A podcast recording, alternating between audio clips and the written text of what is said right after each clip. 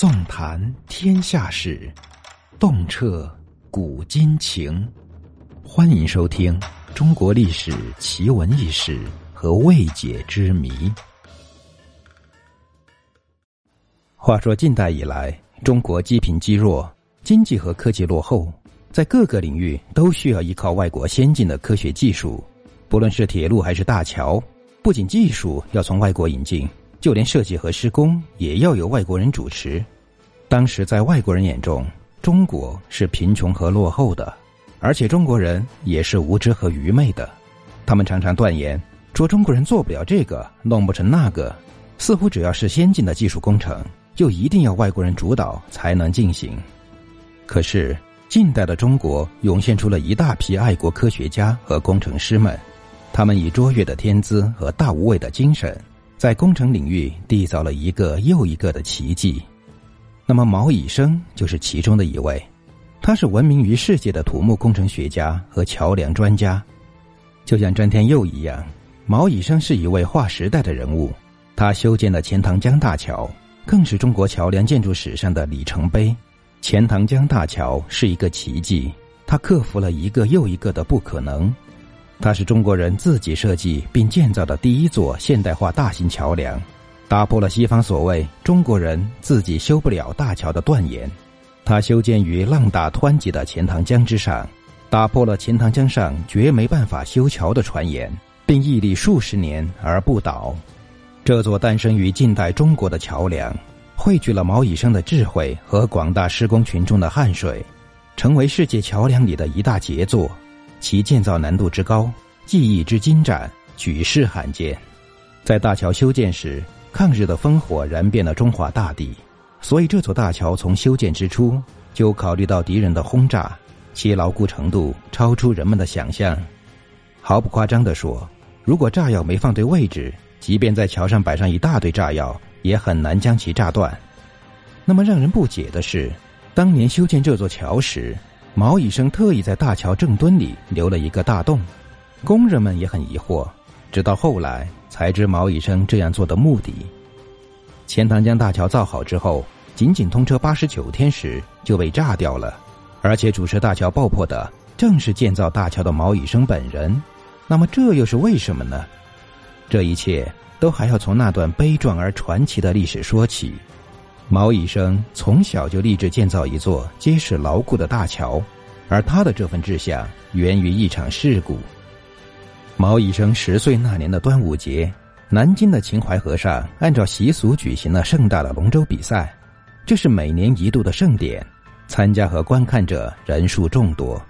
孩子年龄的毛以生这年本来也是要去观看比赛的，只是因为肚子疼没能去成，但他。却就此躲过一劫。由于人数太多，夫子庙的文德桥又年久失修，竟然倒塌了，死伤了不少人。毛以生知道后，十分的难过。尽管他躲过劫难，但很多人就此死去，这让小毛以生感到非常的伤心。于是他下定决心，以后一定要修建一座牢不可破的大桥。自此，毛以生开始了他漫漫的求学之路。毛以生天赋异禀，同时刻苦认真、勤奋学习。在后来建造大桥时，人们发现毛以生记忆力超群，过目不忘，说他是天才。毛以生天资卓越不假，但他出色的记忆力其实更多来自于刻苦的训练。毛以生从小就酷爱读书和背诵，他每天都早早起来，站在河边拿着书本背诵课文，不论是河水流过的潺潺声音。还是渔民们的高歌，都只是毛以生缓解无聊的良方，而丝毫不能搅乱他的心思。毛以生不仅爱背文章，他对同龄孩子厌恶的抽象数字也非常的痴迷，曾把圆周率背到了小数点后一百位。在数年如一日的磨砺中，毛以生锻造出超乎常人的强大记忆力，几乎达到了过目不忘的程度。往往一篇文章朗诵完毕。毛以生就可以在心中记下来。正是靠着这份天资和勤奋，毛以生的成绩一直名列前茅。他顺利考取了唐山路矿学堂，在这里，毛以生首次见到了近代著名的革命家孙中山先生，并被他的演讲大受鼓舞。孙中山鼓励年轻学子尚武则投军参加革命，推翻封建政权；崇文则学习先进技术，报效祖国。毛以生自幼便立志造桥，孙中山的话坚定了他的信心，他毅然的选择了桥梁专业。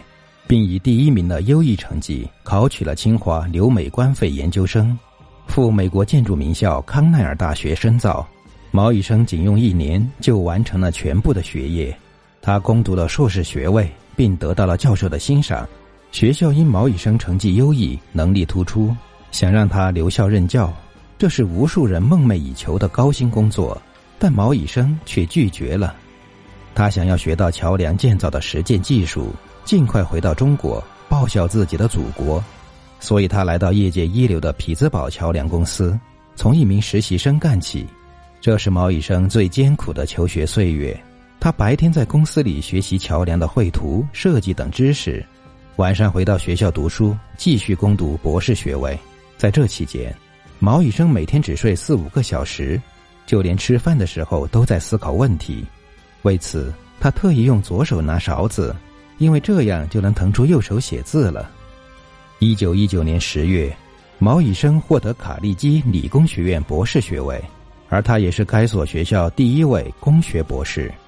在博士论文中，毛以生提出了自己的研究观点，人们将其称为“毛氏定律”。学校还授予他奖章，以表扬他在研究领域中出色的表现。众多学校向毛以生抛来橄榄枝。实际上，以他出色的能力和知名度。他如果留在美国，可以享受到优越的物质条件，还可以获得最好的科学研究环境。可是毛以生在学成以后，还是放弃了丰厚的条件，毅然决然的登上了返回祖国的游轮。